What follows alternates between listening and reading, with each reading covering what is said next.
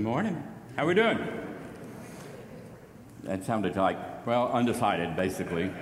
It's kind of a rumble of okay and uncertain, and we hope you're okay and don't bore us. Uh, my name's Doug, Pastor Doug. Some call me that, some call me other things. Uh, it's obvious that today is Associate Sunday, right, Nick? We got this in Sabatino. We got this. Uh, Pastor Daniel's off with his family on a much deserved uh, little spring break trip. So uh, good for him, good for them. Wish it was me. Um, did I say that out loud, Barbara? Um, I got to say, I was uh, fortunate enough to go to Mozambique, gosh, eight or nine years ago, and we cannot even comprehend the difference in our worlds.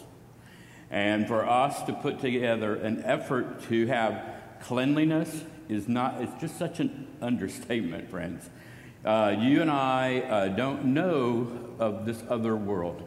And until you go, I, am going to do a video here in a couple of weeks, and it, it is so. Have you ever gone somewhere and your head just went, it, um, it was really difficult to put into words that experience. So I'm going to try here in a, a, a couple of weeks. All right, all that stuff said. So, um, this morning, I want you to kind of do a little pre sermon work with me, okay? Kind of stretch your thinking so that when I get to this pivot point, you're going to go, oh, I get it. So, how many of us have ever been a part of a project where we redid something? A house, bedroom, bathroom, yard, uh, any kind of thing, you know, you restored an old car, an old life, and anything, and uh, you had a plan. How many of us have done that?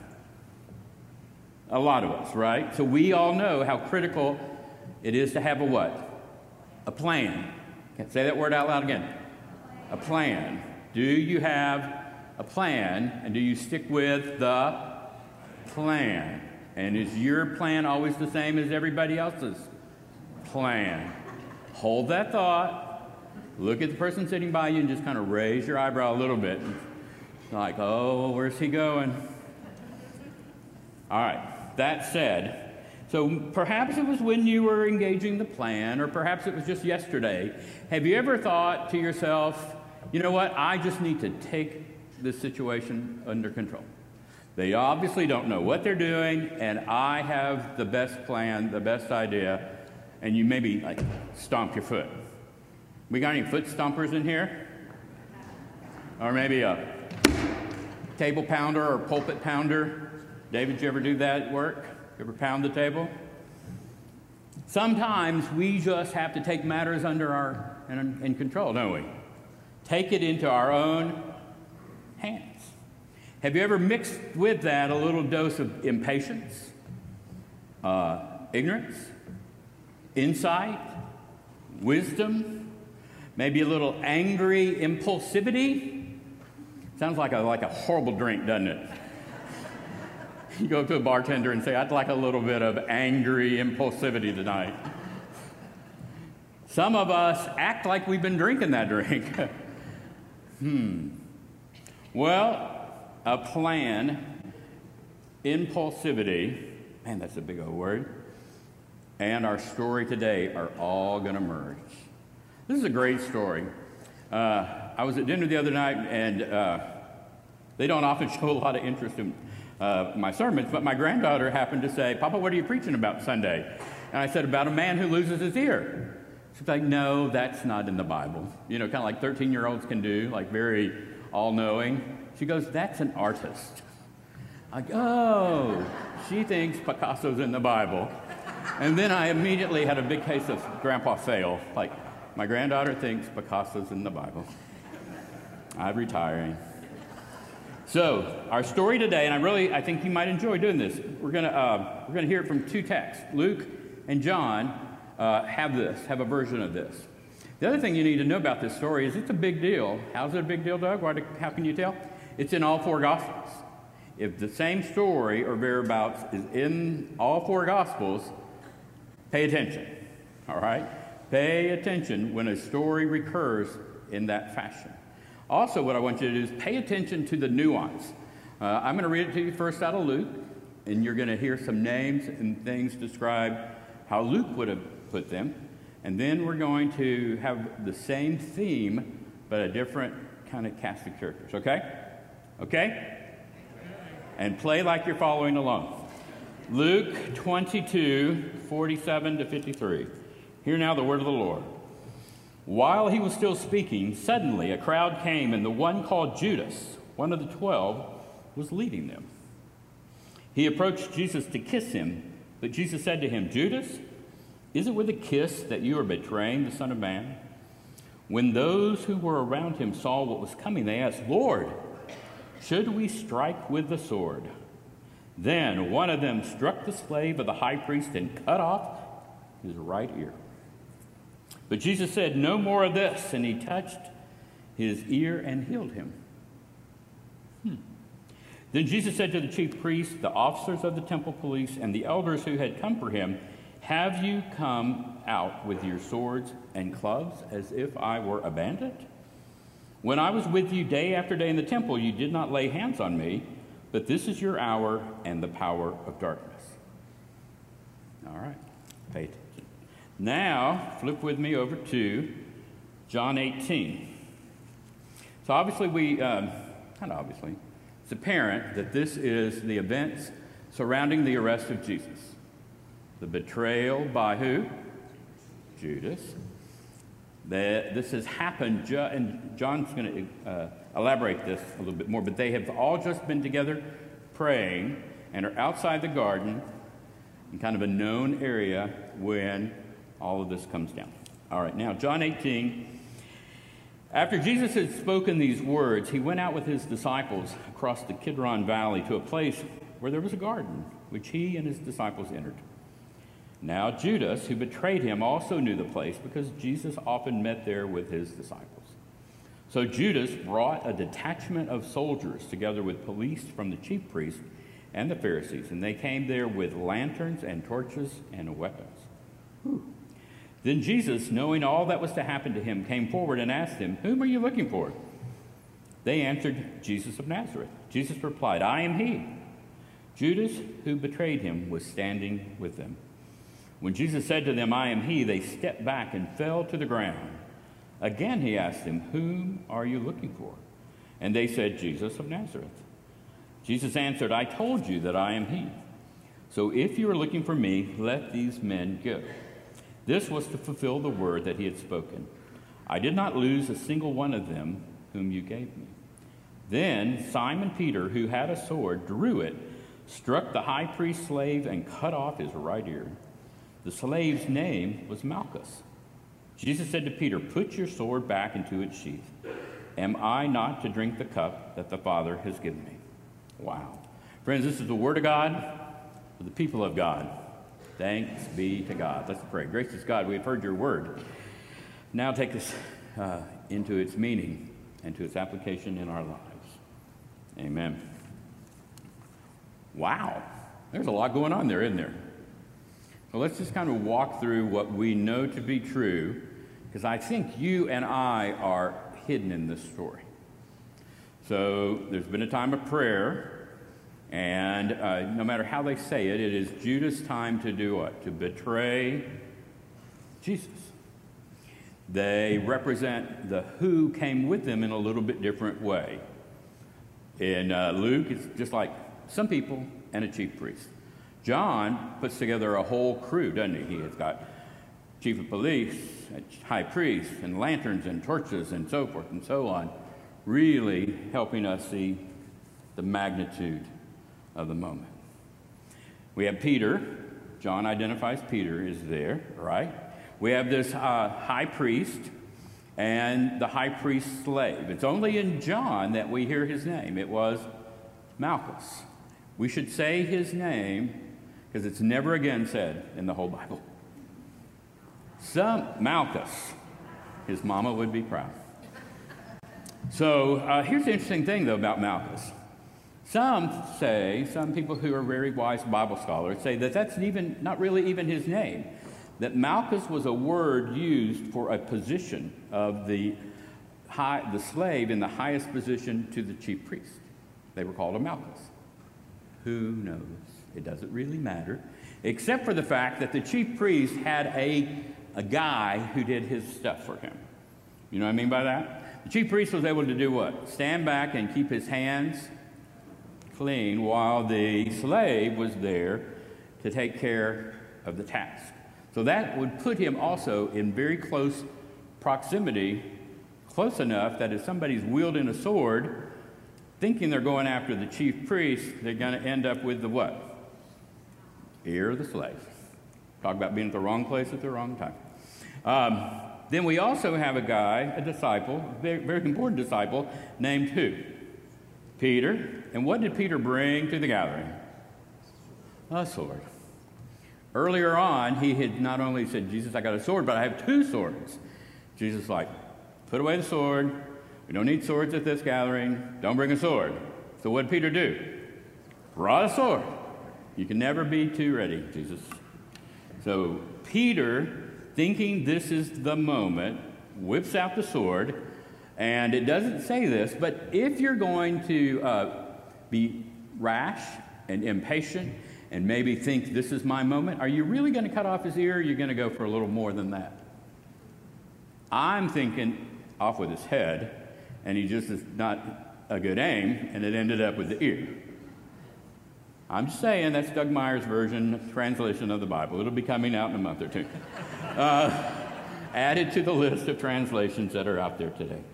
Uh, the interesting thing is, it's only in Luke that Jesus steps in and does what with the ear? Heals. Why would that be important? Luke was a physician. Okay. Uh, this gave us an example of Jesus' what powers?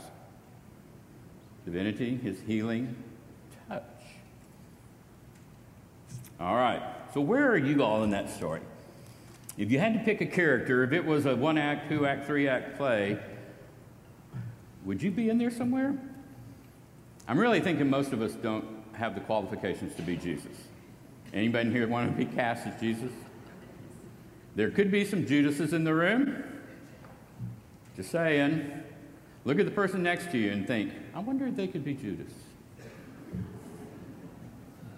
And if that goes any further than this room, it's, you're on your own. Um, I think maybe Peter is for us in this story this huge example of humanity. In this moment, Jesus was living into God's plan. But what did Peter and his sword represent, I think, man's misunderstanding of the unfolding of God's plan in time and in the world. When we stomp our foot, we uh, know better and take things into our own hands. So, our sword today is a little bit of power and might, right? When things aren't going the exact way that you think or I think they should, what do we do? Well, we, uh, some of us kind of puff up. Some of us take matters into our own hands. Some of us get a little angry. Our ego starts kind of squirting out our ears. What is it that you do? Do the people who do life with you know, know what it is you do? Some of us, even nowadays, I hear of this, type things called text or email and send them to people, and they're not nice. Have you heard of such? No. And then they save them. That's even crazier. So, friends, I think this story has you and me written all over it, just all over it. We, uh, we stomp our foot when things don't go our way. We think we know better. We have a plan. We are abundantly arrogant. And that, that's kind of a harsh word, but um, we are, right? And uh, golly, those seem to come to play at the intersection of our will and God's will, and we just don't know what to do next, so we whip out a sword. How many of y'all uh, have ever kind of done something and then lived to regret it? Anybody? One or two? So I'm about to take a, a risk and be very vulnerable, and then we're going to start over here with Pastor Nick. We're going to go all the way around the room, and we're going to go long today. I'm just saying. Everybody's going to get a chance. It'll, you'll feel so much better. So, um, I, some of y'all know this. I, I sometimes think I know better. And uh, I get a little impatient when things. And uh, let me just create the setting for y'all. I 35. All right? There's your backdrop, Daryl. Then it is a holiday weekend, and we're going from our house in Plano to family in Austin. Yeah. Enough said. Amen. End of sermon. So, uh, you know, going down there wasn't bad. I think we left like on Tuesday or something. It was just like pretty and nice and doodly doo, doodly doo. We stopped at Buc-ee's and everything was grand.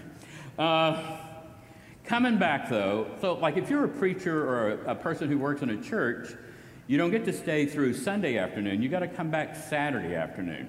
You know how many other people want to come back on Saturday afternoon? 8.2 million. 8.2 million. It's documented. And if you push it because you're having such a great time with grandma and everybody, you push it right to the last second. Then you get in the car and you're already a little agitated because the family didn't leave on your schedule. And so sometimes the daddy, the man person, can get a little agitated with everybody. And so we're on 35 and we're driving north. And somewhere, somehow, God put this little town between Austin and Dallas. And what's it called? Waco. Great town, great university, all of that. I'm sure those are really nice people there. But traffic came to a stop. Complete 100% just turn off your car, get out your phone, get pizza delivered, kind of stop. And uh, I was just fit to be timed. I mean, literally not saying nice things. And uh, I noticed, though, out of the corner of my eye, some enlightened people had created a path across the median over to the access road. Have you ever done that? It looked, it looked like my salvation. And so here, this is a little side thing, and I think she's watching online, so Wendy, I love you. Um, Wendy was asleep. And so she didn't know better to counsel me out of doing this. And so I was like, I think I can do this. I'm sure I can do this. I don't see any problem with doing this. I'm going to do this. So I turned and, you, and we made it. We made it through the grass onto the access road. Yes! Only to find that really what that was was the beginning of a 50 mile detour going east, due east. And we were trying to go what? So, uh, you know, I was like, okay, God, I get it. You're funny. And um, we're going way out here, and I'm just getting more just agitated with me and life. And I'm waiting for her to wake up and just kind of grin at me. And uh, finally, we work our way back around, and we had made great progress. We got to Belton. How, you know how far that is? like that far. We went 50 miles to save time to go that far. And you know what was on 35 when we got there? More cars. And a wife smirking. Smirking wives. Woo. All right, so that's just a little bit of an example of uh, Pastor Doug's impatience and thinking, I think I can conquer this. I've got a plan. Now I'm going to share one more, and it's just kind of icing on the cake for today. Um, home projects. Anybody here love a good home project and power tools? So again, more uh, sub theme of the story: Wendy's out of town, and the microwave breaks, and it's been broken for weeks, and we have to have a microwave to heat leftovers and make popcorn and important things. So I take it upon myself that I'm going to surprise her and I'm going to fix this. I'm going to get us a new microwave while she's out of town, and I will be the hero, and it will be wonderful, and she will, you know, smother me with kisses. And so that story is in my head. And I go and I stand in front of her microwave, and it's a built-in microwave. Back in that day, they kind of built them in, like, like custom. Like they put molding around it and everything. It was like professionally done, built in right there. Like, I got this. So I took all the faceplate off and the double faceplate, everything, and I pulled it out and I measured. And I went to Home Depot. Did you know that since 1990 microwaves have changed? they're, not the, they're not the same size. GE's made them a whole different size. And so um, like, dang it, I think I can make this work. If your husband ever says to you, honey, I think I can make this work, grab all the tools in the garage and run with him. So I, in my little man head, I said, I think I can make this work.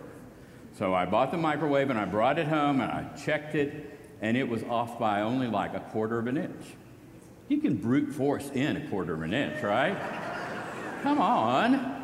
So I picked it up, again, all by myself, and I'm holding this big, heavy microwave, very big and heavy, bad back. Mm, mm, it's not going. I'm like, dang it. So I go out in my garage, tool, first tool, just a little saw, just a little saw. Right there on that, on the left side of the, like the custom molding, custom molding. And I'm stepping back and thinking, this ain't gonna look too bad. And so then I get the microwave. So we find, no, it's not, it's not going in. It's not going in. But you know what I know I have? I got a radial saw. Circular saw out in that garage. So I go and I get my circular saw. And people who know better know that you're supposed to use a circular saw like down on wood like this, and you lay it out and you lay it. Well, I plugged it in and I went up to the wall. It was like, up the, up the custom cabinet, right up the, the side of the custom cabinet. And I was going good, and then I st- stepped back, and the line went like this.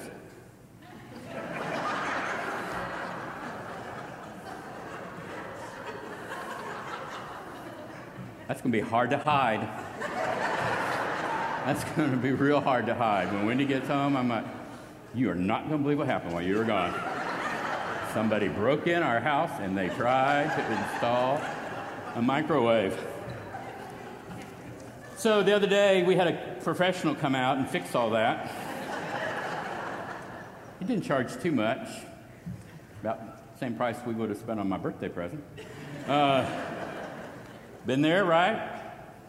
Why do I tell you those silly stories? Because we, mankind, man people, a lot of times think we know better and that we have a plan, and we just need the rest of the world to execute our plan. And we don't necessarily have a sword, but we got a circular saw, and we can do about the same amount of damage, right? Oh my goodness, what is it about us that we put ourselves in this position of knowing better so we will do our way versus seeking God's wisdom? Anybody else in here ever done that? maybe one or two of y'all. So, kept thinking about this and kept wondering about where in this intersection of uh, my friend Peter and I and the moment, and Jesus is trying to counsel that this is all going to unfold the way it's supposed to unfold. And Peter whips out his sword, and there I am. I'm just like today's example of Peter. And so, what's the lesson? What's our takeaway from all this? What do we do when impatience and ignorance and ego all collide? Well, seems to me, and this is open for debate, first thing we need to do is check ourselves. We are the like starring role in our own little drama here. And we have let our ego get beyond our capability to be rational. And sometimes it's just because men, people like me, think we can fix anything with a power tool or a hammer or a sledgehammer or get a really big hammer. Uh, maybe we need to do some things like there, uh, I'm not sure, y'all will look this up if you want to. There's a phrase, what else could be true? What else could be true? I think maybe Brene Brown, but who knows who put those words together. What else could be true? Could it be that there is another way to get to Dallas besides going to Belton and around Waco? Could it be that I could have just sat quietly and patiently listened to music, and just chilled out? Could it be that I don't always need to have my way? No, surely it's not that one. Let me look at the next point. Uh, you know, it's interesting as I look at each one of these points, the second word is I. How about me, mine, I? Maybe I need to step out of the fact that I'm really not always the center of the universe. Could that be true? Maybe even I need to examine for just a moment, let, let the situation teach me that I could be wrong. Maybe in what I'm picking up in this teachable moment is that uh, I might not have all the answers. Go figure. Maybe I need to wait it out. I had a dad, great dad, had a lot of wisdom, one of his things that he would tell us in a hard situation is, you know, I think we're just going to sleep on this. Did your dad or mom ever say that to you? You know what? I think I'm going to sleep on this. It would just make me, 13 year old Dougie Meyer, crazy because I wanted an answer now. And his other answer was, if you have to know now, the answer is, y'all went to the same school my daddy went to. Maybe even I need to pray about it seek out wise counsel. Go to somebody and say, you know, I'm in this situation and I'm really trying to force to be my plan. You think there's another way to do this right now? Again, ego gets what? In the way. So if we can take something from this scripture, and there's so many things to take away, I would encourage us all today to uh, slow down. Don't leave the house with a sword. Imagine that uh, there is a plan by he who planned it all. There is a master design, and we are participants in that. We are not directors of that. And man, that's hard when we want to be the director and the star of our own show. So, what do we do about it? Well, we admit it. We laugh at Pastor Doug for a minute, but we take away from that a kernel of truth that says, I need to slow down. I need to condition my heart to listen more and talk less, and to examine the possibility that there is another plan out there. You think that could be true? I think it could. Let's pray. Gracious God, it is difficult at times to hear stories that involve us, uh, but yet thankful. Peter teaches us even today, as a part of this unfolding drama of your will, Jesus' life and death and resurrection that give us hope. We find ourselves still uncertain about, well, what's my part? God, help me and help us to uh, take a deep breath and to seek you first rather than force things to turn out the way we want. In your name we pray. Amen.